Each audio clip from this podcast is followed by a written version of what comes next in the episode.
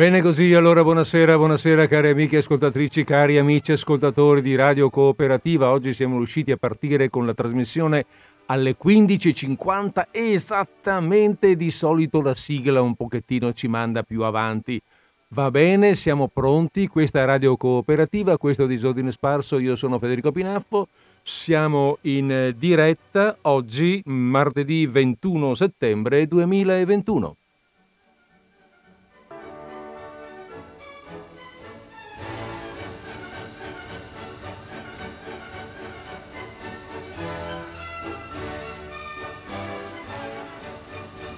Ale. Bene, con questo Zanzan abbiamo deciso che chiudiamo la nostra sigla e avviamo in maniera, come dire, definitiva la trasmissione. Eh, sto, scusate, sto mm, mettendo qua un attimo in ordine i miei aspetti tecnici, ma evidentemente la tecnologia non è il mio forte. Allora passiamo, passiamo alle notizie, passiamo alle cose che ci dobbiamo raccontare. E, e parto da qua, questa volta parto dal, dire, dal cuore della situazione. Vi voglio raccontare di un evento, mh, mm, di un evento particolarmente importante, del quale abbiamo letto tutti sui giornali in questi giorni, di quella, eh, di quella rivolta che c'è stata in un vicino paese, la rivolta delle sette. Delle sette, non, non, non avete presente? Ve lo leggo, vi leggo l'articolo in maniera che vi rendiate un po' conto di che cosa stiamo parlando. La cosa più strana circa l'avvenimento di cui hanno parlato i giornali e che va nome sotto, rivol- sotto il nome di rivolta delle sette è che era stata fissata per le sei. Ma in realtà poteva essere fissata per un'ora qualsiasi, perché per sette si intendeva non l'ora, ma le associazioni segrete che pullulano in quel paese. Sette, plurale di setta. Purtroppo, finché c'è una sola setta, tutto va liscio, ma quando esse cominciano a moltiplicarsi, si salvi chi può. E questa fu causa non ultima dei guai a cui andò incontro il moto insurrezionale. Difatti, gli organizzatori fissarono la sommossa, come detto, per le sei del pomeriggio. Ora comoda, né troppo presto né troppo tardi, che permetteva a tutti di parteciparvi senza scombussolare né l'orario d'ufficio né quello della cena. I congiurati si passarono la voce, come è buon uso nelle congiure, e del resto non si può fare diversamente in questi casi, e bisogna farlo con le dovute cautele. Un congiurato, passando accanto a un altro, mormorava in fretta senza guardarlo per non dar negli occhi agli altri passanti Ci vediamo alla rivolta delle sette. L'altro credeva che alludesse non alle associazioni, ma alle ore. Né del resto poteva stare a domandare spiegazioni, anzi doveva filar via come niente fosse. Così pure si svolgevano dialoghi di questo genere. Anche tu fai parte della rivolta delle sette, sì. E i capi facevano circolare l'ordine. Domani tutti alla rivolta delle sette, nessuno manchi. Conclusione, la maggior parte dei congiurati si presentò alle sette invece che alle sei. Voi capite che in una faccenda di questo genere un ritardo può essere fatale. Determinò il fallimento. Fu per questo che in un successivo tentativo l'ora della rivolta fu fissata a scanso d'equivoci per le sette. Colché gli organizzatori ottennero che nominando soltanto il moto sedizioso si diceva contemporaneamente anche l'ora per cui era fissato e d'altro canto dicendo l'ora si indicava anche a quale moto si alludeva, con evidente risparmio di tempo e di spesa per tutto quel che si riferisce a stampati, circolari, eccetera. Alcuni più pignoli dicevano la rivolta delle sette e delle sette. Ora bisogna sapere che le sette in quel paese erano una ventina ma alla rivolta partecipavano soltanto sette di esse, e non fra le più importanti. Quindi fu necessario dire la rivolta delle sette sette, oppure la rivolta delle sette sette delle sette. Ciò anche quando, prevalendo la tendenza unificatrice, le sette si ridussero a sette.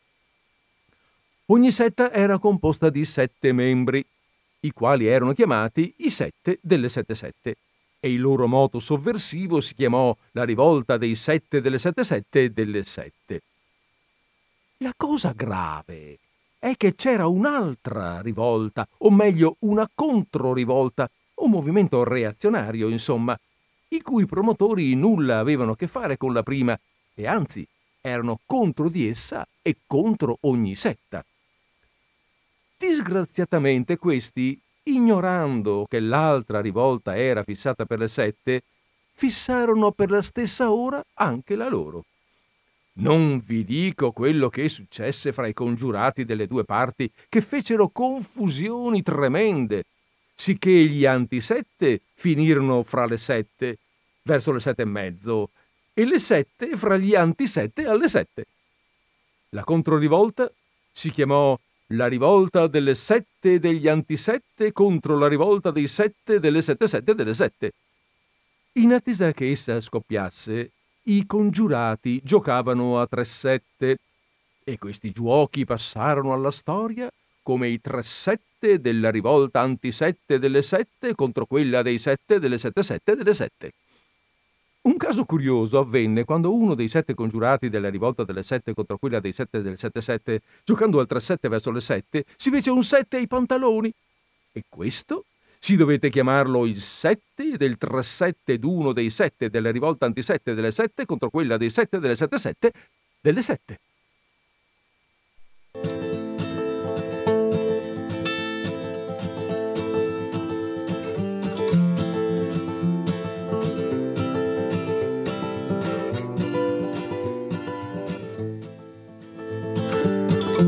Beh, ma prima della musica vi devo dire che abbiamo finito le 15.57. We can get a drink at the money tree. Or come see me at the UBG. Either way, it's okay.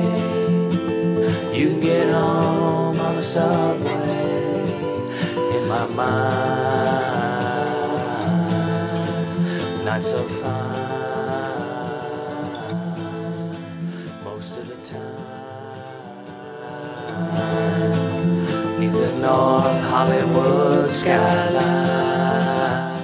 Bene, allora adesso che sono le 15.58 posso eh, riprendere in mano il, la trasmissione e mh, mm, toglierla di forza a Achille Campanile, perché il, eh, questo breve racconto che abbiamo, col quale abbiamo aperto oggi così in maniera improvvisa la trasmissione, in maniera un po' inattesa anche la nostra trasmissione, è un breve racconto scritto da, quel, da quello scrittore, da quel personaggio un po' particolare, molto particolare, che fu Achille Campanile. Achille Campanile, nato nel 1899, qualcuno dice nel 900, ma sembra che fosse proprio il 99, morto nel 1977.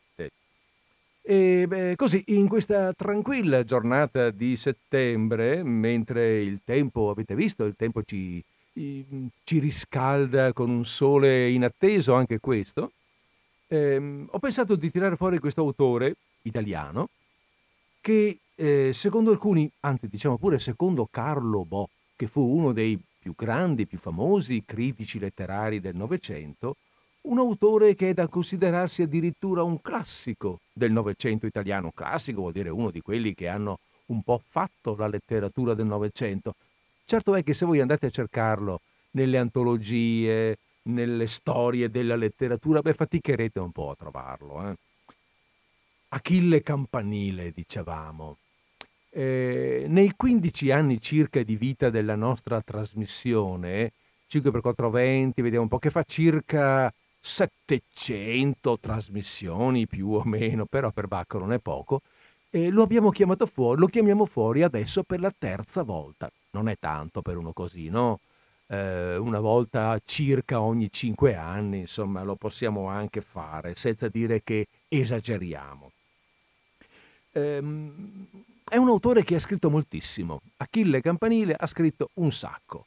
Eh, è stato per un certo periodo un certo periodo che va più o meno attorno agli anni della sua morte, cioè diciamo anni 70, fine anni 70, primi anni 80, è stato in quel periodo molto eh, rappresentato, molto letto e conosciuto. Dico rappresentato perché eh, Campanile ha scritto un sacco per il teatro, ha scritto romanzi, ha scritto racconti, ha scritto molto per il teatro, pezzi brevi, pezzi lunghi, pezzi brevissimi, le famose eh, tragedie in due battute. Ehm, ha, scritto, ha, scritto, molto in effetti ed è stato, eh, dicevamo, molto rappresentato. Oggi, oggi, è un po' dimenticato ed è proprio per questo che vale la pena che invece noi, eh, per Bacco, ce lo ritiriamo fuori, come no? Che tipo di scrittore è eh, Achille Campanile? Ma qualcuno lo definisce umorista, Ma questa definizione, diciamolo pure, come accade spesso per le definizioni, eh? le definizioni sono qualcosa che tendono a semplificare molto le cose, che inscatolano le persone. Tu sei qui, sei umorista e non sta più a parlare. E insomma no, non è proprio così. Questa definizione direi che gli sta un po' stretta e limitativa.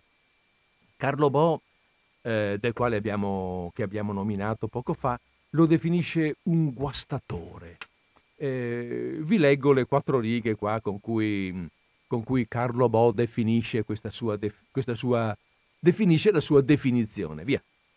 Dice, il suo lavoro di guastatore è quasi impercettibile, limitato a particolari minimi, ma tali da consentirgli di mettere in dubbio la credibilità del fatto.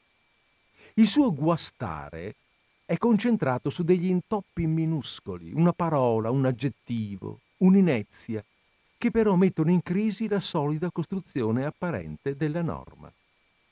A un certo punto blocca il corso delle soluzioni e si distacca da tutto il resto. Il fatto va per conto suo e lo scrittore vi introduce in un, mo- in un mondo del tutto nuovo che è poi il mondo del rigore segreto, della logica spietata che per ragioni di comodo viene sempre scartata e dimenticata. Eh, sì, ecco, la caratteristica che, che, eh, dire, eh, che distingue al, molte opere, le opere più, dire, più, più segnate, più specifiche di Campanile è proprio questa, che partiamo con un racconto che, vabbè, insomma, è un po' normale, banale, una, una, storia di tutti i giorni e improvvisamente ci accorgiamo che siamo da un'altra parte, che siamo in una realtà, in una realtà parallela ehm, che però forse è più vera di quella, di, quella, di quella, che si stava raccontando prima. Eppure è una logica che non riusciamo a, eh, che non riusciamo a sentire veramente come nostra e questo scatena, diciamo così, e questo risveglia ecco, l'aspetto del riso. Ehm, cioè questo fatto di portare eh, la storia sul piano dell'assurdo facendolo però sembrare logico. Eh, però ecco, eh, sì, è vero che mh, mm, questa cosa eh, porta al comico evidentemente, ma c'è qualcosa di più. C'è, eh, porta al comico perché ci porta anche un po' una riflessione sulle nostre incoerenze, eh, sul rapporto tra l'apparenza e la realtà. Ehm, mi viene in mente adesso, scusate, così, eh, come a mo' di esempio, eh, uno dei suoi atti unici, quelli che aveva cominciato a scrivere proprio negli anni venti, gli anni in cui cominciò a diventare famoso. Sto pensando a Visita di condoglianze, in cui c'è un gruppo di persone che si ritrovano nella casa della vedova eh, per porgere le loro condoglianze, dato che il marito deve essere morto eh, in tempi molto stretti e le cose si svolgono per tutta la prima parte del, dell'atto unico, che dura una mezz'ora circa, si svolgono in maniera assolutamente normale. Si dicono esattamente quelle banali cose che si dicono sempre in occasioni del genere. Quando ad un certo momento, un, dietro una, una richiesta stupidissima, una, anche qui una banale domanda, ma dobbiamo scrivere il telegramma agli zii, cosa proponete di scrivere? Dateci una mano perché non sappiamo come fare a dargli questa triste notizia improvvisa così che non, non gli faccia star male. E cominciano con quelle banalità del tipo, ma scriviamo, eh, mi pare che il, il, defunto si chiamasse Paolo. Paolo gravissimo, venite subito. Ma no, dice un altro, perché se diciamo Paolo gravissimo vuol dire che è morto e allora è come dire Paolo morto. No, ma allora scriviamo. E a questo punto, quella che era una storia normale e dentro un ragionamento normale, perché il famoso Paolo gravissimo, venite subito, sta proprio nella logica del, dei tempi, da questo punto la, la, la, il racconto prende tutta un'altra narrazione ci trasporta su un altro piano logico e ci rendiamo conto che anche tutto quello che è avvenuto prima era ipocrisia, era falsità, era una, era una presa in giro di se stessi e, e della situazione. Ed è così che, ehm, che Campanile ci porta un po' in, nel suo mondo un mondo fatto di parole che cambiano, di parole dal doppio senso, di parole dal, de, dei sensi molteplici nei quali noi non sappiamo bene che cosa esattamente abbia voluto dirci, ma molto spesso ci dice semplicemente ascoltati quando parli, non usare le parole solo perché hai la lingua, attacca il cervello alla lingua, pensa a quello che dici, senti dentro di te quello che devi dire, non dire banalità perché così bisogna, perché così si usa. Ascolta chi ti sta ascoltando e digli quello che ti cerca di fargli capire veramente quello che ti interessa dirgli. Io leggo questo messaggio in certe, nelle più interessanti e importanti eh, brevissime narrazioni di Achille Campanile. Quindi sì, umorista sì, ma umorista ehm, raffinato, insomma, profondo anche, eh, raffinato. Eh, Carlo Bo dice appunto che abbiamo di fronte un linguista, uno, uno attento, uno che magari non lo dà tanto a vedere, ma sa scrivere bene, conosce le parole e si serve delle parole, di quelle di tutti i giorni proprio come dicevamo prima, per spiazzare il lettore e invitarlo, eh, a, invitarlo a essere come lui, più attento al senso delle parole. E direi che in quest'epoca, l'epoca dei social, no? l'epoca dell'analfabetismo funzionale di ritorno, eh, non sarebbe poca cosa stare attenti a questo. Allora, mm, ma non è solo questo, dicevo prima. Ma prima di andare troppo avanti, direi che vi leggo un altro breve ehm, raccontino, un'altra breve, come la chiameremo? Storiella? Ma restiamo sul racconto, via. Sono tutti piuttosto brevi. Sempre legato un po' al significato delle parole. Allora un po' di musica e poi attacco.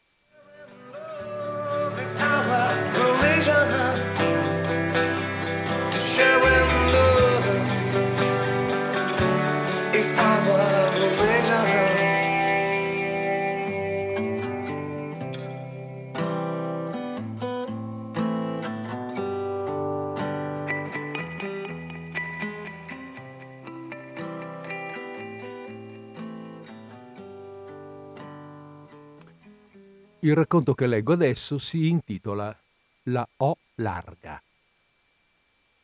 Che modi! borbottò Beppe guardandosi attorno nei sontuosi locali del periodico mondano. Prima ti invitano a fare una cosa e poi protestano se la fai. Ma nessuno vi ha invitato a domandarmi certe cose, strepitò la contessa Mara con le gote imporporate di sdegno e di pudico rossore. Come no? fece Antonio. Sono questi o non sono questi gli uffici del periodico d'arte, moda e mondanità La vita in rosa? Sono questi, fece la contessa Mara. E con ciò? Un momento, continuò l'altro. È lei o non è lei che scrive in questo periodico firmandosi Nirvana?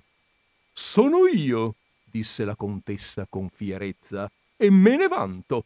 Si tratta di un periodico di larga diffusione che entra nelle migliori famiglie. Questo non mi interessa, proseguì il visitatore impassibile. Mi dica piuttosto, è lei o non è lei la titolare della rubrica Sono tutta per voi? Sì, signore, esclamò la contessa. Sono io e me ne dichiaro fiera e orgogliosa. È una rubrica seguita dal grande pubblico. Questo non mi riguarda, interruppe l'altro.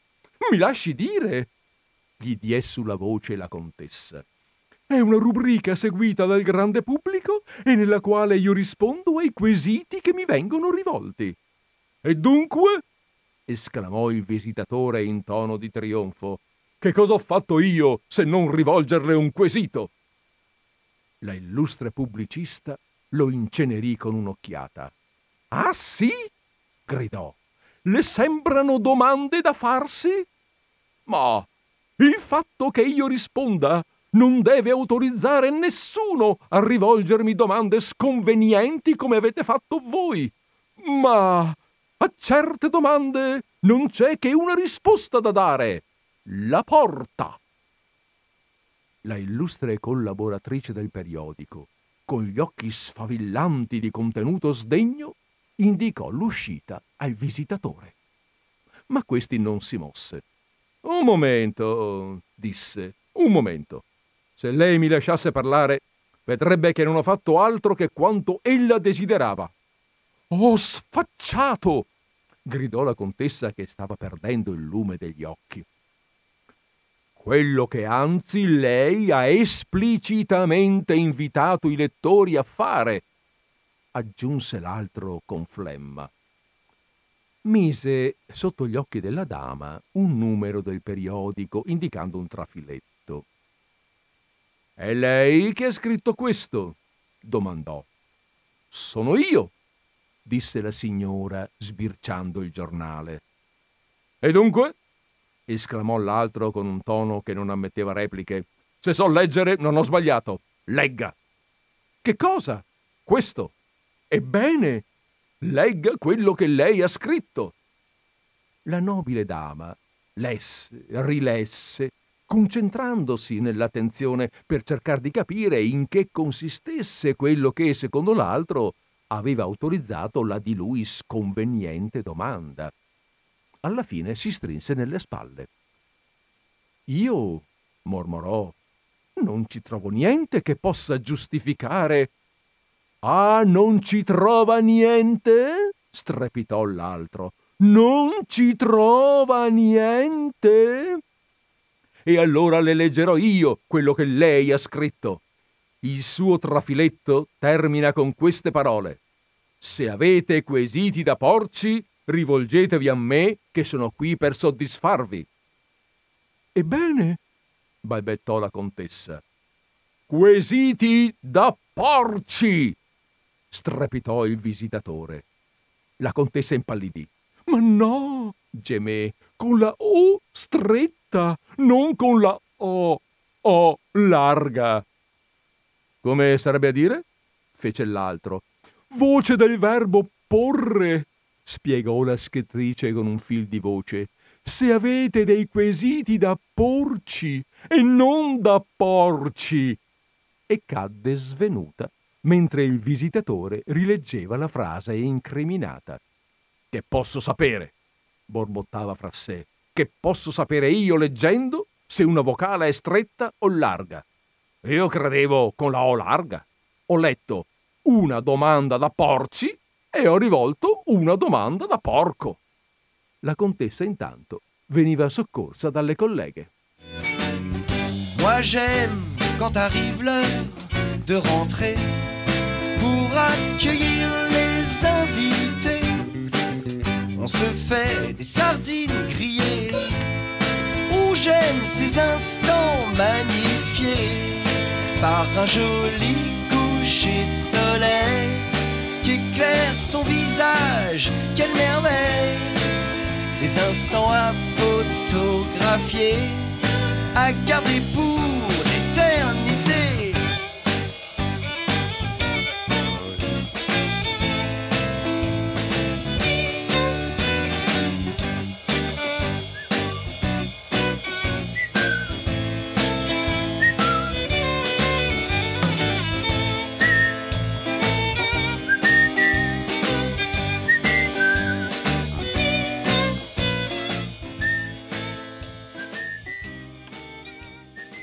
Ecco, questo è un po' il tema, lo stile, no? ma non è solo così ovviamente, però avete un po' capito eh, sul, sul, percorso mh, mm, sul quale, il percorso sul quale stiamo un pochettino viaggiando. Mm, questi raccontini che sto leggendo e che continuerò a leggere sono tratti dalla raccolta di eh, Achille Campanile, appunto, che si intitola Manuale di conversazione e che ebbe il premio Viareggio nel 1973. Nel, non mi ricordo esattamente l'anno, ma adesso lo vado a vedere, nel 1933, quindi la bellezza di 40 anni prima, aveva vinto un altro premio Viareggio ehm, campanile. D'altra parte, quelli sono stati i suoi anni più famosi. Eh, cominciò negli anni 20 a scrivere, a, ad apparire, a proporre le sue prime opere teatrali, i suoi primi romanzi, eh, quindi molto giovane, insomma era eh, poco più che ventenne. E, mm, e, il suo stile, che per l'epoca era assolutamente dirompente, innovativo, eh, ebbe subito eh, estimatori entusiasti, ma anche denigratori feroci. E queste critiche e, queste, e questi entusiasmi naturalmente fecero parlare di lui, lo, lo, lo fecero notare, lo resero famoso e, e cominciò a scrivere per i giornali, per i giornali più noti e continuò a scrivere le sue opere che vendettero molto in realtà. Eh, Campanile fino a un certo periodo della sua vita fu molto fecondo e, e, e fortunato no, come, come, autore. Bene, ehm, quasi quasi io adesso vi leggerei un altro racconto umoristico, mm, vediamo un po' più lungo, un po' più... Um, non so come dire, ecco un po' meno giocato sull'equivoco della parola, ma sull'equivoco dell'evento, ma sempre sull'equivoco, è l'equivoco, il malinteso, la, mm, l'inaspettato, quello che eh, quello che fa scattare la, la, la, la, molla del riso in questo autore. La molla del riso o comunque la, molla del, dello stupore, dell'inatteso. Allora ci prepariamo per il racconto che si intitola Un commercio ideale. Ci prepariamo. Siete pronti? Che pronti voi, io sono pronto. Pronti tutti? Pronti tutti. Partiamo. Ho trovato mi disse lo sconosciuto mentre scendevamo dal tram ai capolinea, il commercio ideale. Sbarco il lunario vendendo un mio oggetto personale. Il discorso non mi interessava molto. M'ero accompagnato con costui per fare assieme il tratto a piedi fino a casa, poiché la notte, in questi tempi, non è prudente girar da soli per certe strade deserte o mai frequentate. Tuttavia non potei fare a meno di osservare come vendendo un suo oggetto personale. Lei vuol dire vendendo dei suoi oggetti personali. No, fece lui. Ripeto, un mio oggetto personale. L'oggetto che vendo è uno soltanto ed è sempre quello. Beh, l'avrà venduto una volta e col ricavato. No, lo vendo continuamente. Ne ha molti uguali. Ne ho uno solo. E come fa a venderlo più volte? Ma non riesco io stesso a spiegarmelo. Fatto si è che lo offro, mi viene subito pagato e nessuno lo ritira. È curioso, feci, e volentieri ne saprei qualcosa di più. Che oggetto è? La mia rivoltella. Dovunque mi presento per venderla, tutti, appena la mostro, me la pagano quasi senza lasciarmi parlare e quel che è più strano, senza ritirarla. Invano talvolta li inseguo per consegnar loro l'oggetto, si allontanano in fretta e spesso addirittura correndo. Senti, senti, ma forse lei avrà la parlantina sciolta, saprà fare, come suol dirsi, l'articolo, ne decanterà il funzionamento perfetto, la maneggevolezza, la precisione. Non faccio in tempo. Di solito mi limito a spiegare che non sono un commerciante di professione, il che è la verità perché non voglio ingannare nessuno, ma che il bisogno mi costringe a privarmi di questo oggetto. Comincio presentando la rivoltella. Sono in miseria, mi occorrono un po' di quattrini. Non faccio in tempo a finire, il cliente paga e via di corsa. Io lo inseguo per consegnargli la merce, grido, senta, aspetti. Ma sì, hanno le ali ai piedi quei dannati. Il mio interlocutore riprese fiato. Certo, continuò, mi attengo scrupolosamente alle regole fondamentali degli scambi economici e forse debbo a questo il mio successo. Come sarebbe a dire? Eh, per esempio, buona norma commerciale è offrire in vendita un oggetto dove e quando è più necessario.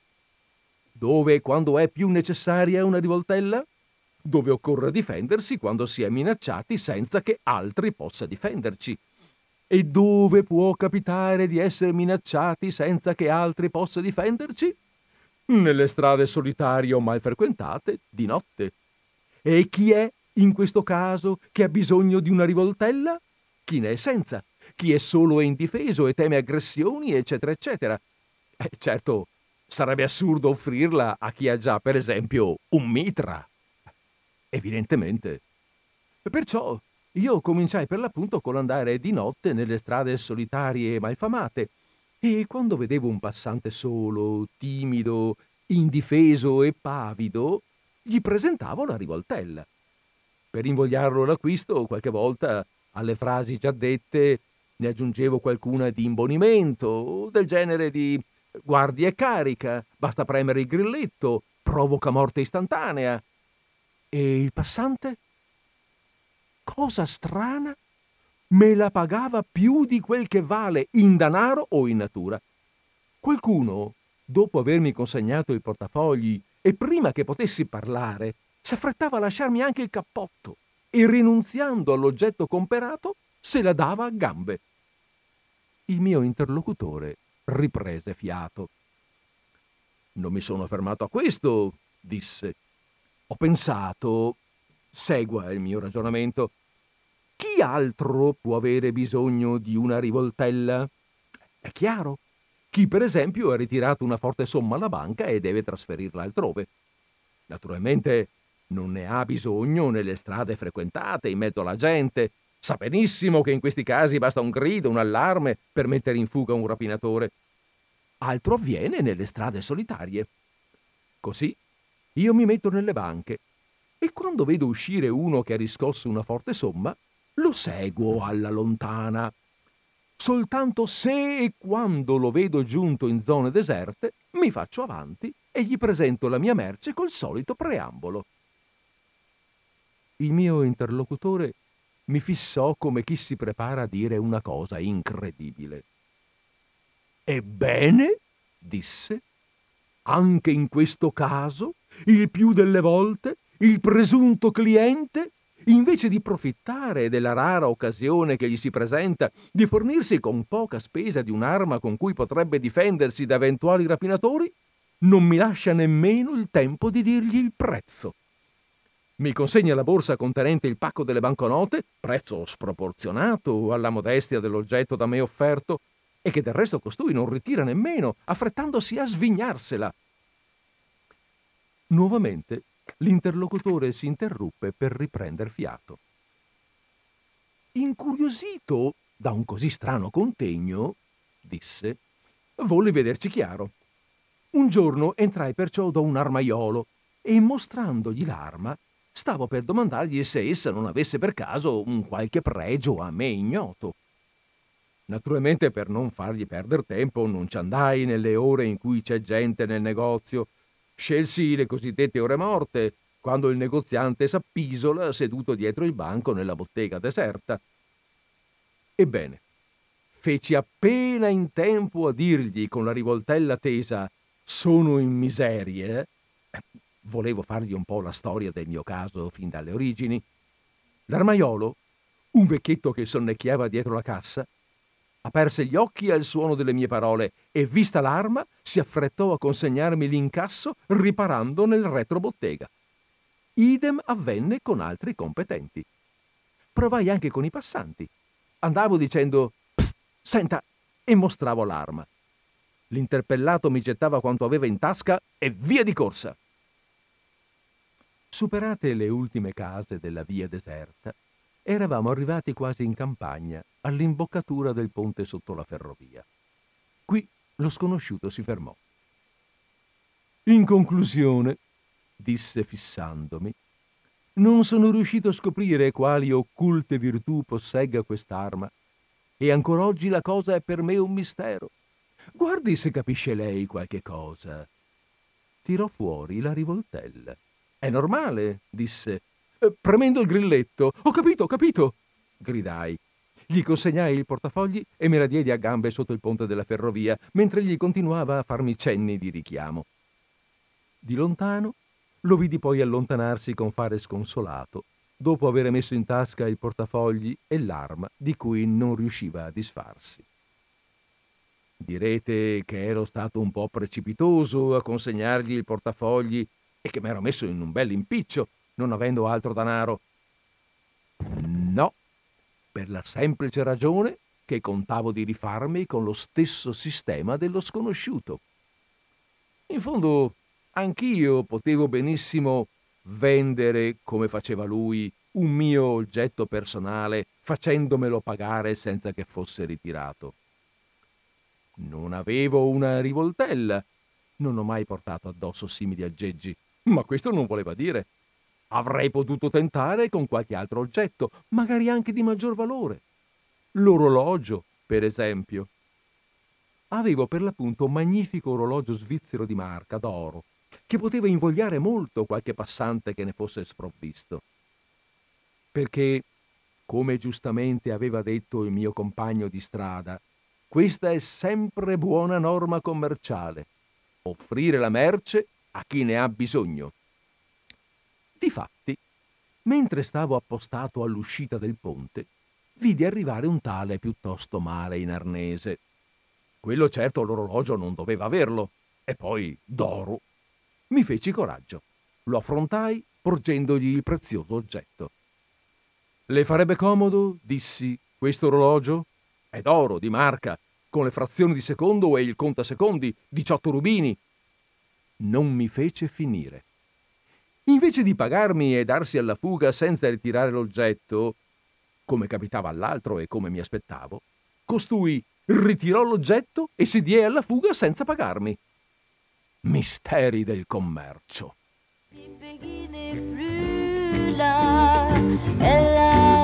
tout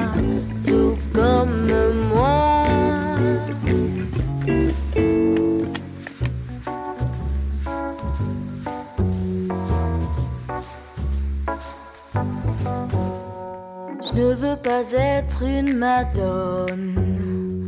Qu'on enferme dans l'oubli. Veux qu'on me chante comme fredonne. Jusqu'à l'insomnie. Ils seront tous à mes pieds, la tête tour à tour noyée. Je veux pas qu'on m'enterre sur terre. Avec mes étoiles,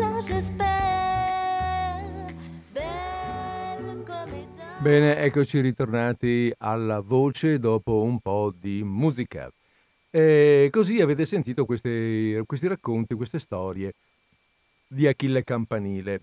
Mm, visto che abbiamo fatto quasi le quattro e mezza, io avrei aperto la linea telefonica sullo 049 880 90 20 per sentire se c'è qualcuno al di là di questo, di questo filo, al di là di questo microfono, qualcuno che ascolta e che, non lo so, magari ha qualche osservazione da fare, un tipo di, un tipo di, di umorismo che, che, mi piace, che non mi piace, perché sono, c'è tipo e tipo di umorismo, eh? c'è chi fa umorismo in un modo, chi lo fa in un altro, tutti possono far sorridere e magari va a finire che a uno piace una certa modalità, eh, lo diverte e a un altro invece quella modalità lì non, non, non, gli piace, gliene piace un'altra, si diverte con altro tipo di, eh, con un altro modo di, di, di, presentare la storia umoristica.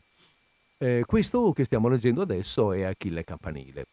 Ehm, e, e, e, e, nulla, ecco, io andrò avanti naturalmente fra un minuto circa se non ricevo nessuna um, comunicazione, nessuna idea uh, da parte di alcuno di voi. Allora metto un po' di musica e poi eventualmente riattacco. Anzi, no, eventualmente, poi riattacco. ça pour lui faire croire la couleur chocolat.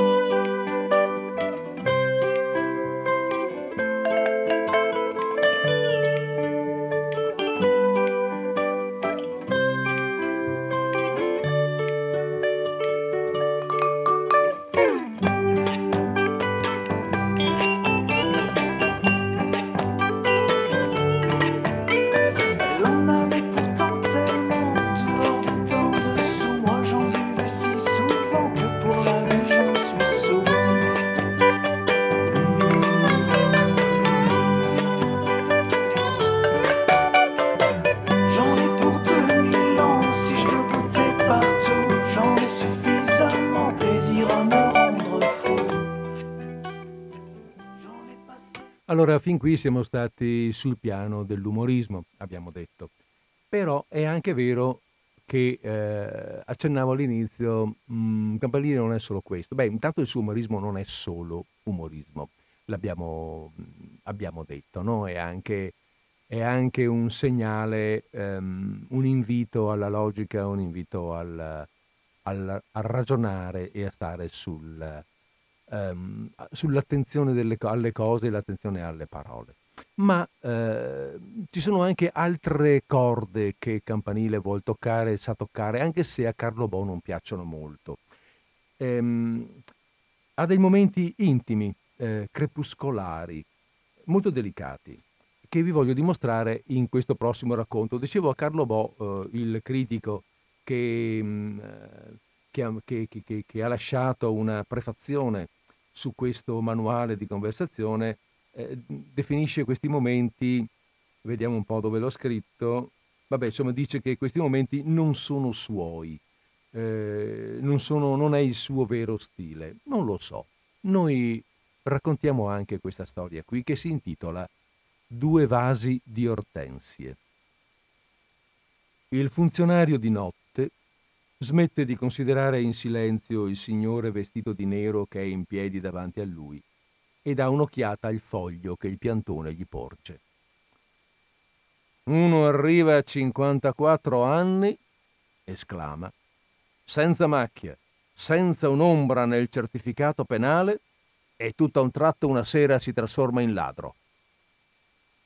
Le due piante di ortensie fiorite scintillano sul tavolo alla luce elettrica e con la finestra spalancata sulla città dormiente danno alla stanza polverosa l'aspetto delle notti di calendimaggio che si vedono nei drammi in costume del Trecento fiorentino, in cui da una finestra aperta su un plenilunio fatto dai riflettori entra un tintinnio di mandolini. E per rubare che cosa, in nome del cielo? Capirei un oggetto di valore o un pezzo di pane se uno ha fame, ma bisogna essere pazzi a rovinarsi la reputazione per una sciocchezza.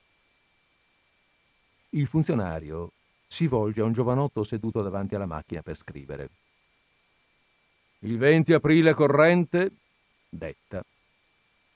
Era il periodo della fiera, quando a Milano, rutilante, la sera di scritte luminose e pantagruelica, arrivano dai quattro punti cardinali lente carovane di mercanti in caffettano e passano nell'aria accecanti squilli di Rimsky-Korsakov. Alle due e dieci, la guardia notturna medaglia Attilio di servizio in piazza Duomo. Sulle vetrate gotiche palpitavano i rossi bagliori delle opposte luci, sicché sembrava che nel segreto della cattedrale chiusa si svolgessero nottetempo diaboliche tragende. Scorgeva un individuo che portava a braccia due vasi con piante di fiori. Il funzionario aspetta che il dattilografo lo raggiunga col ticchettio.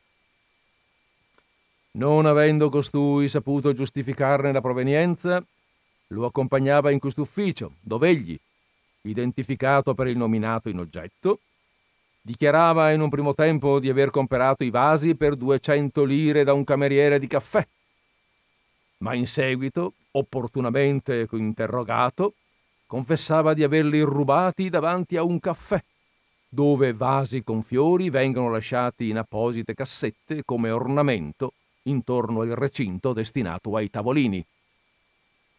Il signore vestito di nero vorrebbe interloquire, ma il funzionario gli fa cenno d'aspettare. A domanda risponde d'avere asportato i vasi per farne omaggio alla tomba della moglie, che egli si doveva recare a visitare la mattina seguente e perché è sprovvisto di mezzi per l'acquisto di fiori. Mentre continua il ticchettio della macchina, il funzionario si volge al signore vestito di nero.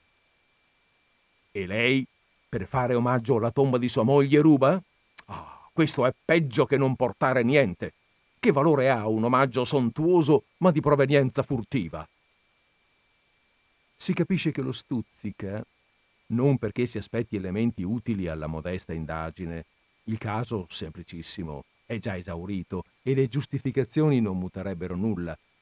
Ormai soltanto un interesse umano lo spinge a indagare perché un uomo che in tutta la vita è stato onesto all'improvviso rubi, sia pure per portar fiori alla tomba della moglie. Anzi, è proprio questo che dà al furto un carattere speciale e rende la spiegazione più strana del fatto. Di fronte al silenzio del signore in nero, gli porge un foglio da firmare e riprende a dettare. In considerazione degli ottimi precedenti, il descritto in rubrica, che risulta da questi atti incensurato, viene denunziato a piede libero. Mentre il signore in nero esce, lo guarda alle spalle come fosse un enigma. Signor commissario, lei non sa che cosa terribile sia il pomeriggio della domenica. Gli altri giorni si lavora per vivere e la domenica dovrebbe essere riservata a questo famoso vivere. Ma che cosa significa vivere? E come si fa a vivere? Gli altri giorni siamo al lavoro, le mogli si occupano della casa e ci vediamo soltanto la sera. A un certo punto si ha poco o niente da dirsi e la notte ci dispensa dall'obbligo della conversazione. Ma la domenica. Il signore vestito di nero sentiva ogni settimana con terrore avvicinarsi questa giornata vuota in cui non si sa cosa fare e si tirano le somme della vita. Tutt'altro che ricchi, senza figli, lui e sua moglie finivano con l'uscire nel pomeriggio per una passeggiata in centro. Senza meta e senza scopo, andavano sballottati nella ressa della gente sbandata. In certi punti era come risalire a fatica una corrente impetuosa di persone senza meta. Le vetrine erano un'esposizione dei desideri insoddisfatti, una rassegna delle cose che si sarebbero volute e non si avevano, dei rimpianti e dei rancori segreti. Non si dicevano niente di questo, ma lui lo sentiva. A una certa ora i piedi dolevano per il lento strisciare tra la folla stanca sui marciapiedi, cosparsi di pezzi di carta e dei tristi detriti della festa. Una domenica, passando in galleria davanti a un caffè elegante coi tavolini fuori, la moglie ne vide uno libero nell'angolo del recinto fiorito e disse Ci sediamo a prendere un gelato? Perché farci spolpare qui? disse lui. Se sei stanca e vuoi prendere un gelato, andiamo in un locale meno pretenzioso e altrettanto buono. La condusse in una latteria di una strada secondaria, dove non c'erano né fiori né musica e nemmeno folla. Anzi, il locale era quasi deserto, ma in compenso i gelati erano buoni come nell'elegante caffè e i prezzi molto più accessibili. Soltanto dopo che la moglie fu morta, il vedovo, riflettendo in continuazione su molte cose di cui prima non s'era nemmeno accorto, capì ciò che lei desiderava quella domenica. Non voleva il gelato, non voleva riposarsi voleva una volta tanto sentirsi degna che anche per lei si facesse una piccola follia. Voleva una volta tanto sedersi anche lei in un caffè alla moda tra la gente e i fiori. Forse molti che vediamo seduti in quei caffè ci vanno di rado, magari soltanto quella volta e non ci torneranno più. Ma a coloro che non ci vanno mai, pensano che si tratti di esseri privilegiati, che li frequentino abitualmente, mentre essi sono esclusi da quel mondo favoloso. La moglie del signore in nero non era stata mai condotta da lui in uno di quei caffè. Mai avevano buttato qualche biglietto da mille per una inutile pazzia, che poi sarebbe andata a vantaggio di tutte e due. Sempre la testa sulle spalle. Anche nei rari divertimenti avevano fatto le cose con avvedutezza. Gli alberghi più economici in viaggio, le trattorie più modeste, i secondi posti a teatro, aspettavano che i film arrivassero nei cinema rionali. Che cos'era quella domenica sedersi in quell'angolino tra le piante fiorite. Non siamo dei ragazzi. Quante volte il signore in nero aveva pianto poi per quella domenica. Quante volte s'era dato dell'imbecille e che cosa avrebbe pagato per tornarci un'ora sola. Il rimorso gli attanagliava il cuore e l'irreparabilità della cosa, il non poter tornare indietro, quel troppo tardi, gli avevano dato la disperazione. Portarle fiori al cimitero? Hm, ci faceva la birra lei ora coi fiori, sottoterra. Lui pensava che fare economia fosse anche nell'interesse di lei. Quella notte, passando davanti al caffè chiuso col recinto dei tavolini vuoto all'esterno e i fiori intorno, aveva rivisto quell'angolino e gli erano tornati un dolore, un rimorso, una disperazione intollerabili. Erano quello stesso angolo, quegli stessi due vasi, proprio quelli fra i quali lei voleva sedersi. Ma lei non c'era più. Li aveva rubati per portarglieli sulla tomba e avere lui finalmente pace. Days pass me by and the phone doesn't ring. You're far away and accelerating. I'd pull you back if I had enough weight. Escape velocity says it's too late. But no matter how far away you might be, I can still feel the weight of your body on me. Baby, that's gravity. Baby, that's gravity.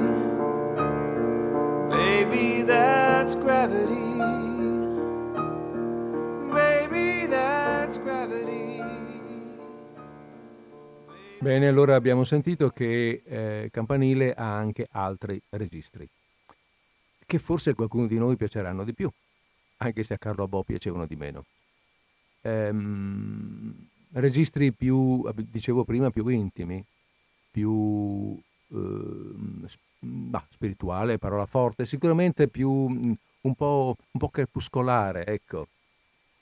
Ehm, comunque, comunque sicuramente ehm, non, ehm, non, secondari, secondo me, al, al, alla faccia del grande, eh, del grande critico del Novecento. Va bene.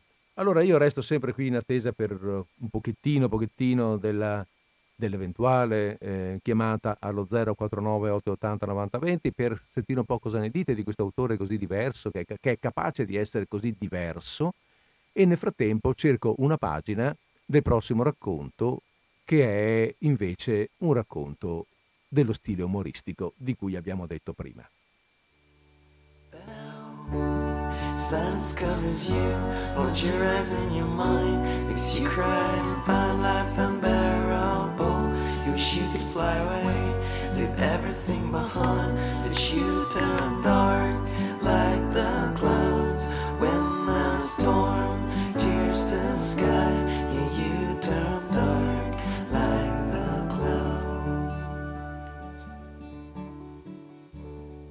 Il bicchiere infrangibile Io e Teresa, voi lo sapete, siamo due tipi economi. Non avari, no, no, questo no. Ma ci piace non sperperare. Invece Marcello è tutt'altro tipo e non si direbbe mai nostro figlio per quel che riguarda i bicchieri. È capace di prendere un bicchiere e lasciarlo cadere tranquillamente in terra. Proprio non fa nessun conto del denaro che costano. Forse col tempo si correggerà, ma per ora, a tre anni, i bicchieri immagina che servano unicamente per essere rotti. Abbiamo provato a dargli un bicchiere d'argento, ma non ha voluto saperne. Non beve se non ha un bicchiere come i nostri. E noi non possiamo bere tutti in bicchieri d'argento. Allora, dopo che egli ebbe rotto un intero servizio e che mia moglie ne ebbe comperato un altro per dodici, io ho avuto un'idea geniale. Prendere per, Mancel, per Marcello un bicchiere infrangibile. La cosa non è stata facile perché occorreva un bicchiere come i nostri, altrimenti Marcello non beve. Ma dopo molte ricerche ho potuto trovarlo. L'ho portato a casa e ho fatto riusciti esperimenti davanti ai familiari prima di dir loro che era un bicchiere infrangibile. Osservo di passaggio che il primo esperimento mi ha valso un litigio con mia moglie, che credeva mi fossi messo a giocare a palla con un comune bicchiere del servizio buono. Invece Marcello si era divertito un mondo all'esperimento e in giornata, prima che qualcuno potesse impedirglielo, capitatogli a tiro un bicchiere del servizio buono, egli, che ignorava che io avevo operato con un bicchiere speciale, lo ha scaraventato a terra. Ma questo non c'entra, sebbene abbia ridotto il numero dei bicchieri da 12 a 11. Insomma, tutto è andato liscio fino al giorno dopo fino a quando cioè la donna di servizio non è venuta a chiamarmi dicendo Debbo apparecchiare la tavola.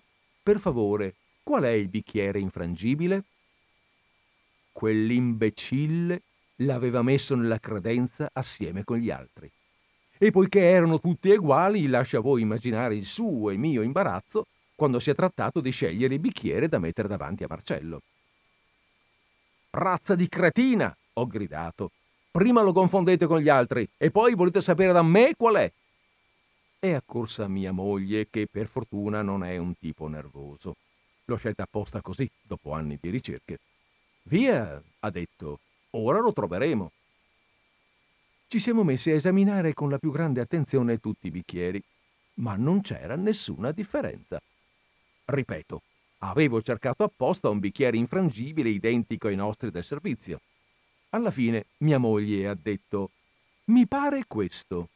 Mmm, ho detto, a me pare piuttosto quest'altro. E questo, e quest'altro, e questo, e quest'altro. È andata a finire che mia moglie, convinta che il suo fosse quello infrangibile, l'ha lasciato cadere per dimostrarmelo. Ed è stata una vera soddisfazione per me vedere il bicchiere rompersi e trionfare la mia tesi. Ma non è nemmeno il tuo, ha gridato mia moglie che cominciava ad irritarsi. Eh, non è questo? ho gridato. E giù il bicchiere per terra. È seguito un grido di trionfo. Non mio, ma di mia moglie, raggiante di vedere che il bicchiere era andato in mille pezzi appena toccato il suolo. Oh, questa è bella, ho detto. Allora non era nessuno dei due. Pare di no, ha esclamato mia moglie perplessa. La presenza di un misterioso bicchiere infrangibile fra quelli frangibili del nostro servizio ci rendeva inquieti e nervosi. Quale dare a Marcello? Con lo scegliere a caso c'era probabilità di indovinare quanto di sbagliare e un errore significava un bicchiere rotto. Stavamo appunto discutendo sul da farsi quando un grido ci ha raggiunti dalla vicina stanza. La donna di servizio, provando per conto proprio, aveva rotto un bicchiere. Era il quarto del servizio buono. Benché la cosa fosse tutt'altro che piacevole, pure presentava il vantaggio di restringere notevolmente il campo delle ricerche. Ormai il bicchiere infrangibile era uno degli otto rimasti, vale a dire che avevamo soltanto sette probabilità su otto di rompere un bicchiere. Probabilità che scesero a sei tosto che io, incoraggiato da questo calcolo, feci un nuovo esperimento, conclusosi con la quinta rottura, al quale seguirono un esperimento di mia moglie e uno della domestica altrettanto disgraziati. Ormai ci eravamo accaniti nella ricerca. Andavamo afferrando i bicchieri a caso e al grido di È questo! li scaraventavamo con rabbia per terra. Rimasti due soli bicchieri, mi imposi. Ormai, dissi, è inutile continuare stupidamente a provare con tutti. È chiaro che il bicchiere infrangibile è uno di questi due. Proviamo a scaraventarne per terra uno solo. Se non si rompe, vuol dire che è quello infrangibile. Se si rompe, vuol dire che quello infrangibile è l'altro. Provammo. Quello infrangibile era l'altro. Finalmente si sapeva, proprio l'ultimo, purtroppo, ma ormai si era assodato. Io, dissi, asciugandomi il freddo sudore che mi imperlava la fronte, non ci credo ancora che sia questo. Proviamo, disse mia moglie. Alzai il bicchiere per lanciarlo a terra, ma un presentimento mi trattenne. Non si sa mai, dissi. Se per caso non è nemmeno questo, si rompe. Con mille precauzioni andammo a mettere il bicchiere infrangibile al sicuro. Leave the light on for me. In heart, I know it's right. So leave the light on for me. True things never die, but fade as the years pass them by.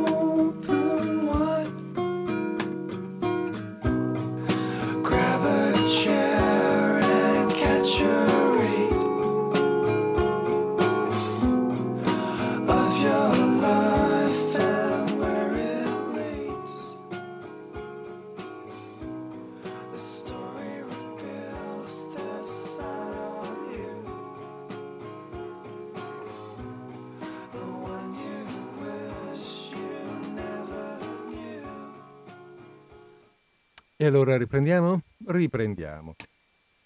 Riprendiamo con un altro racconto serio, Eh, non così drammatico come il precedente, ma serio, Ehm, dove c'è dell'ironia, se vogliamo, ma nulla di umoristico, onestamente, anzi c'è dell'amarezza di fondo. Eh, c'è un sorriso forse, ma è un sorriso un pochettino ama- amaro. È un racconto lievemente più lungo degli altri, poco in realtà, perché sono, come avete sentito, tutti piuttosto brevi. E magari, magari faccio anche una breve pausa intermedia. Allora attacco con questo che si intitola Premio all'umile. Nell'angolo più buio del caffè, fissando l'ambra di un liquore che restava intatto sul tavolo, Ludovico Perrier aspettava. Decisione irrevocabile, gli avevano detto, ma lui non si sentiva tranquillo. Era andata così. Il grande industriale Le Bonnet, mh, volendo farsi un po' di pubblicità ai suoi cucirini con un sistema che non fosse dei soliti, aveva pensato a un premio. Un premio a qualcuno per qualche cosa. Si era confidato col suo amico Maribin, scrittore e giornalista famoso e gran manipolatore di premi. La cosa non era semplice. Premi letterari ce n'erano fin troppi. si era arrivati al punto che bisognava cercare col lanternino qualcuno che non ne avesse ancora avuti almeno un paio. Lo stesso presso a poco quanto a premi di pittura e artistici. Esisteva anche un premio per oscuri eroismi. Ma anche in questo il grande cuore di Mariban era inesauribile. Da tempo egli aveva un'idea gentile. Premio al reporter. Perché no? Anch'essi hanno diritto ed egli era felice quando poteva dare un premio a uno, danneggiando un altro possibilmente. Naturalmente non si poteva premiare un reporter per avere portato una certa notizia prima di un altro, occorreva premiare una lunga vita di lavoro, perché se parecchi reporter hanno il bastone di maresciallo nello zaino, quanti scrittori di grido e uomini politici avevano cominciato col fare i commissariati ve ne anche di quelli che, diventati bravissimi, restano reporter. Così la giuria si trovò subito d'accordo. Il premio andava dritto come un fuso a Perrier, il più quotato e più vecchio reporter di Parigi. 40 anni di lavoro. Informato qualche giorno prima riservatamente, Ludovico non credeva ai propri orecchi. Il nome sui giornali era un vecchio sogno segreto di lui, costretto a vivere fra tanti colleghi celebri. Intendiamoci, essere reporter da 40 anni del più grande giornale parigino è cosa a cui bisogna far tanto di cappello. Lodovico dava del tu a ministri e deputati, a scrittori e artisti famosi, entrava senza farsi annunziare dal prefetto e dal questore, faceva favori a dirigenti d'ospedali e di teatri. La sua presenza era ambita in tutte le feste mondane benefiche. Insomma, era in un certo senso una potenza ma queste cose il pubblico le ignora. In verità, i conoscenti il parentado lo tenevano in gran conto sapendo che lavorava da anni nel potente organismo. Per gli amici della partita serale a carte, Perrier era il personaggio più importante della combriccola.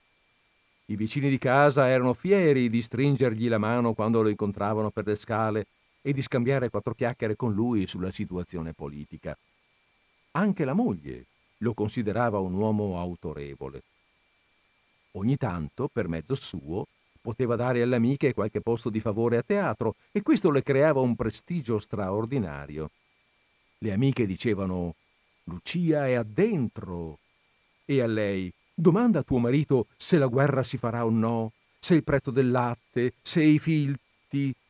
E più o meno Lodovico dava notizie che poi si dimostravano fondate. Inoltre si sapeva che quando c'era un avvenimento cittadino importante, questo si ripercoteva in un modo o nell'altro in casa Perrier. Mio marito non c'è, diceva la signora Lucia alle amiche, perché oggi arriva lo scià di Persia, Giuliana d'Olanda, è al pranzo dei metallurgici, è all'inaugurazione della foire, chissà che ora si sbrigherà. E le amiche, ad occhi sgranati, Vedevano con la fantasia Ludovico che si inchinava galantemente alla regina Giuliana, che percorreva i padiglioni in fila coi ministri, che stringeva la mano allo scià, accendeva il sigaro a Churchill, sorrideva a Margaret. Per di più Ludovico era l'unico nel suo entourage che possedesse il frac.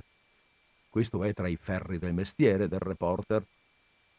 Quando Lucia, alzandosi, Diceva alle amiche raccolte attorno a una teiera Devo correre a casa a preparare il frac di mio marito perché stasera c'è il ricevimento a Palazzo Borbone. Le amiche impallidivano leggermente e, come attraverso uno spiraglio, intravedevano un mondo favoloso nel quale esse non sarebbero mai entrate e che per Lodovico era l'elemento naturale. E un poco anch'esse si sentivano importanti per il fatto di conoscere la moglie di uno che, eccetera, eccetera.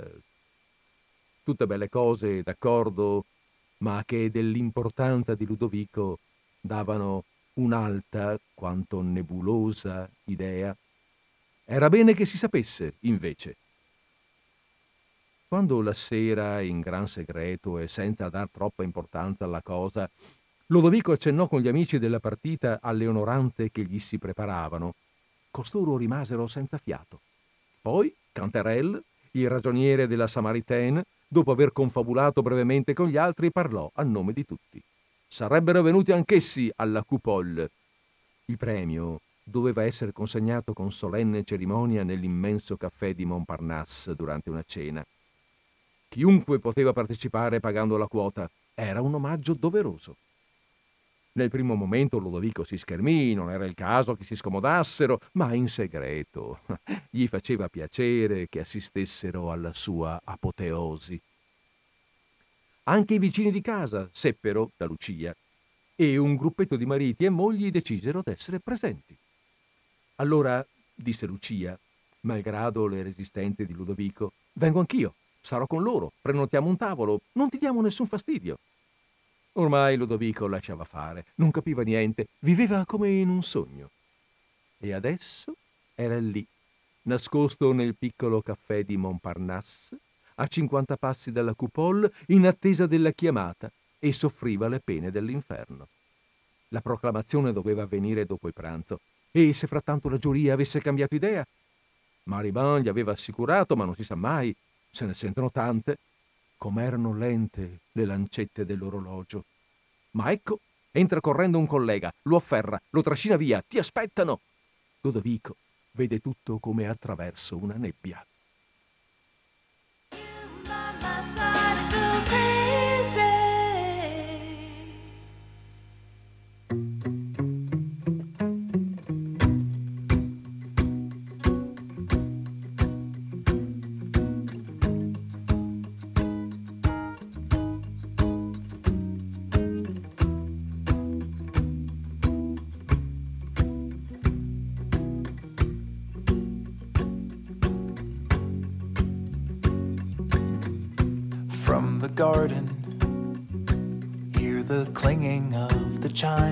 Last tomatoes hanging shriveled on the vines. The autumn breeze is just a promise of the freeze that's coming soon. Quando entrò nell'immensa sala piena di tavole affollate, era pallido come un morto e al grande applauso che lo salutò le gambe quasi gli si piegarono. Vide per primi ai due tavolini presso la porta gli amici della partita serale e i vicini di casa con la moglie, che gli facevano cenni entusiastici, battendo le mani più forti di tutti. C'era il gran mondo letterario, artistico e giornalistico. Maribin era un mago per queste cose. Con il suo habitus di reporter divenuto per lui una seconda natura, Perrier aveva già visto tutti e alcune parole gli ronzavano dentro. Pubblico delle grandi occasioni, notati fra i presenti, conosceva tutti. Molte facce le aveva viste in mille altre occasioni. Di molti, che, che non se l'immaginavano, sapeva vita, morte e miracoli. E quante belle signore eleganti. Erano lì per lui, tutti, ora. Vedeva tutto sfocato. Tirato e spinto nella ressa, senza capire niente di quello che faceva, arrivò davanti al lungo tavolo della giuria, dove Le Bonnet in persona seduto al posto d'onore fra due dame, gli tese una busta che egli macchinalmente ficcò in tasca. Mentre da ogni parte scattavano i lampi di magnesio dei fotografi e s'udì qualche piccolo battibecco subito sedato e qualche voce Seduti, seduti. Poco lungi dall'industriale munifico, Maribin, presidente della giuria, accaldato, raggiante, col cuore negli occhi e le labbra atteggiate a parole buone, faceva il premiato sorrisi di congratulazione affettuosa. Davvero era il più commosso di tutti. Forse si ricordava d'essere stato anche lui reporter in tempi lontani. E subito si fece gran silenzio e Maribon si alzò a parlare, aprendo le braccia con la bocca e microfono e il volto ispirato. Di solito, in occasioni del genere, Ludovico prendeva appunti macchinalmente inneggia, fa voti, auspica. Ora poteva permettersi il lusso di farne a meno. Erano per lui quelle parole. E magari nello stesso momento altri suoi colleghi le scarabocchiavano in fretta per portarle al giornale prima che chiudessero la pagina. Ingigantite dall'altoparlante, interrotti a ogni periodo da applausi, giungevano confusamente all'orecchio di Ludovico come da un altro mondo, tra i lampi di magnesio di fotografi le frasi di Mariban. Abbiamo voluto una volta tanto premiare l'oscuro, il modesto. quest'uomo che per tutta la vita è rimasto nell'ombra di un lavoro umile ma anch'esso necessario, questo milite ignoto di una quotidiana battaglia di cui il pubblico conosce soltanto i capi, i condottieri, i vessilliferi, quelli che suonano le trombe dell'attacco o le cornamuse del pezzo di colore. Il pubblico non sa che perché gli si dia un quadro completo c'è anche chi oscuramente va da un commissariato a un ospedale nel puzzo di creosoto di una questura per avere un nome, la velina di un fonogramma. Quelle due righe, quella notizia conquistata, talvolta carpita, che poi altri svilupperà. È lui. Era lui. Sì, l'oscuro, l'umile.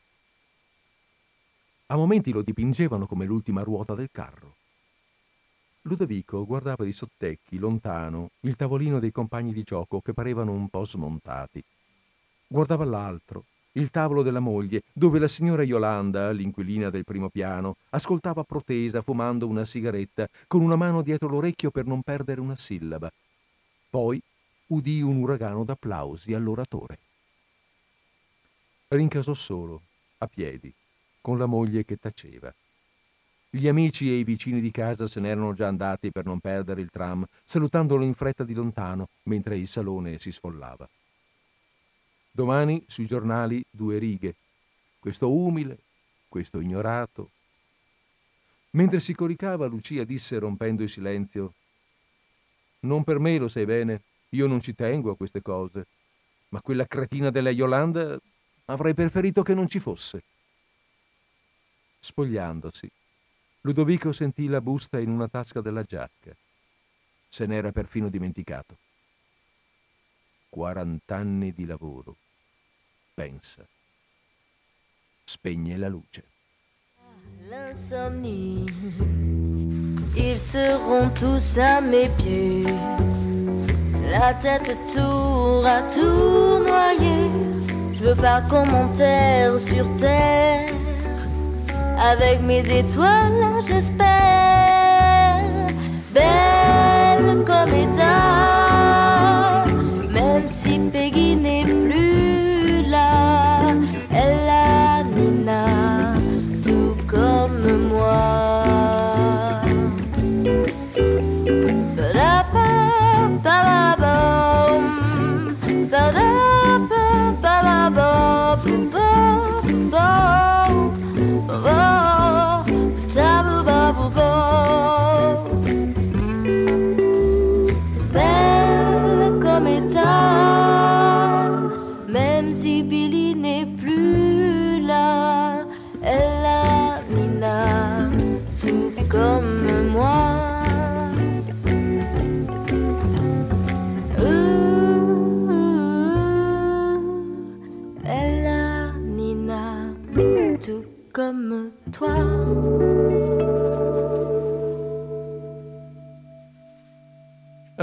Notato come quest'ultimo racconto che abbiamo letto forse un po' fuori no? Del, dell'aspetto umoristico, è molto amaro, molto anche triste se vogliamo, veramente eh, così, quelle cose della vita che ti lasciano, che ti lasciano l'amaro in bocca, che alla fine ti siedono un po' eh, per terra. E quindi uno stile eh, diverso, una, un registro diverso di questo autore così, eh, che sa essere così diverso appunto nel suo scrivere.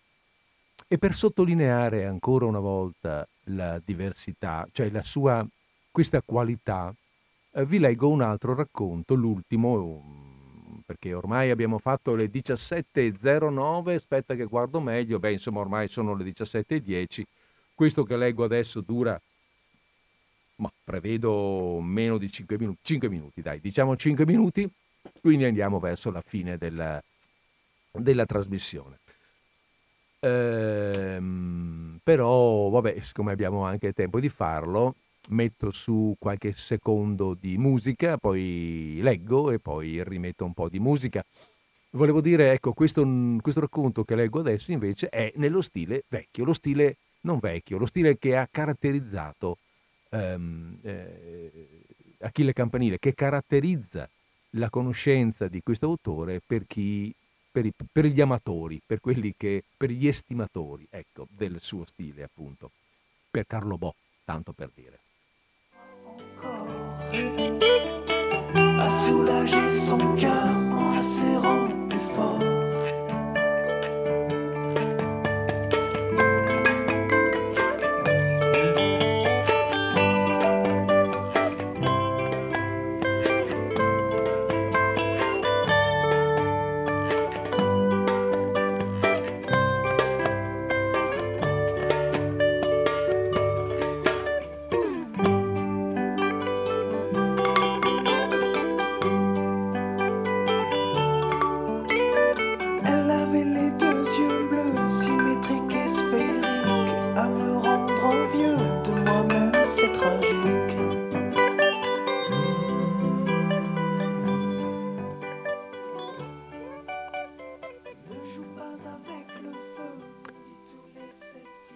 L'amnesia del celebre Gambardella. Anzitutto gioverà dire, per l'intelligenza dei lettori, che il celebre Gambardella di cui si parla in, nel presente racconto non ha niente a che fare con gli altri Gambardella più o meno celebri, e non sono pochi, che girano per il mondo. Questo è un celebre Gambardella noto a pochi intimi, anzi, diciamola com'è, perché la sincerità è sempre la miglior cosa, si tratta di un celebre gambardella che nessuno conosce. E ora al fatto. Un giorno, molti anni fa, il celebre gambardella doveva partire. Affari, turismo, scopi galanti. Non s'è mai saputo. Fatto sta che quell'uomo noto in tutto l'orbe terraqueo a pochissimi privilegiati, anzi, diciamolo com'è, a nessuno, andò alla stazione e a causa di una delle sue frequenti amnesie, la partenza fu funestata da un incidente che avrebbe potuto avere conseguenze ben meno gravi di quelle che sfortunatamente ebbe. Ma procediamo con ordine. Il celebre Gambardella dunque prese posto in uno scompartimento di prima classe del direttissimo Parigi-Zagarolo e ritorno. Dispose i bagagli sull'apposita reticella, indi affacciatosi al finestrino, rimase in attesa che il treno si muovesse. Quando ecco, vide arrivare lungo i marciapiedi una figura che non gli parve nuova. Voi già immaginerete che si trattasse del commendatore Anselmo. Vedi, beh, vedi qualche cosa, non so che cosa. Eh, ebbene, signori, ho il dispiacere di dirvi che vi siete sbagliati della grossa. Avete preso un granchio, ma uno di quei granchi fenomenale addirittura. Basta, non vi amareggiate per questo, può capitare a tutti, sono cose che succedono e non state a scervellarvi per capire chi fosse quel tale, tanto non ci arrivereste. Ve lo dico io. Era Filippo Anderson del Fu Giuseppe Allocco e di Carlo Rossi. Filippo Anderson del Fu Giuseppe Allocco e di Carlo Rossi era, come certo sapete, il miglior amico del celebre Gambardella ed era venuto a salutarlo alla stazione. Difatti s'avvicinò al treno e rivolto al celebre Gambardella Ciao, disse, fa buon viaggio. Appena arrivato scrivi. Domani. Che cosa voleva aggiungere? È rimasto un mistero per tutti, poiché in quel momento, allontanatosi il ferroviere che al duplice grido di signori in carrozza e attenzioni alle mani era andato fino a un momento prima sbatacchiando gli sportelli, il treno si mosse. Filippo Anderson del fu Giuseppe Allocco di Carlo Rossi ebbe appena il tempo di tender la mano all'amico. Arrivederci! gridò. Il celebre Gambardella prese la mano dell'amico e la strinse con effusione. Se non che, per una improvvisa amnesia, ci andava soggetto, dimenticò di riaprire la propria mano e il treno, accelerando la corsa, Filippo Anderson, con quel che segue, fu portato via a volo come una sventolante banderuola. Ehi, ehi! strepitava. Lasciami! E credendo che il celebre Gambardella volesse fargli uno scherzo, gridava selvaggiamente che questi sono scherzi da scemi. E, francamente non sapremmo dargli torto, ove realmente si fosse trattato di uno scherzo ma noi tutti sappiamo che non era affatto uno scherzo. Mi pare, borbottava di fatti Gambardella, che dovrei fare qualche cosa, ma non ricordo che cosa. Le solite amnesie. Aprite la mano, gli suggerì un compagno di viaggio. È vero! esclamò Gambardella, me n'ero dimenticato. Ma ora il treno andava molto forte. Filippo Anderson del Fu Giuseppe Allocco e di Carlo Rossi aveva cambiato idea. Non lasciarmi! strepitava. Tienimi stretto! Oh, ora vuole essere lasciato, dopo un minuto vuole che lo si tenga. Che banderuola il vento! osservò qualcuno. Difatti, se c'era qualcosa a cui poteva essere paragonato il nostro personaggio, era proprio una banderuola al vento. E come garriva nel vento della corsa. Finalmente il celebre Gambardella si decise. Beh, disse all'amico, non voglio trattenerti oltre. Ciao e buona permanenza. Aprì la mano e Filippo Anderson andò a sfracellarsi sulla scarpata.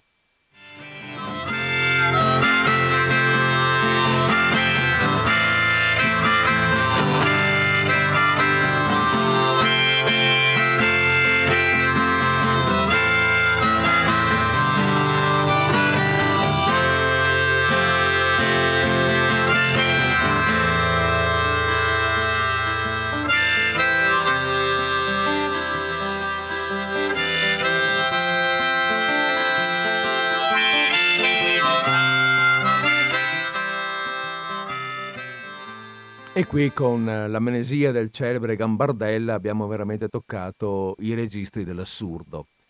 Del, ci siamo, siamo fuori no, da tutte le logiche possibili. E qui stiamo veramente in quel tipo di eh, narrazione umoristica che raggiunge alcuni, eh, cioè che può entusiasmare alcuni, che piace molto a qualcuno e che non piace per niente ad altri. Ed è un aspetto interessante questo.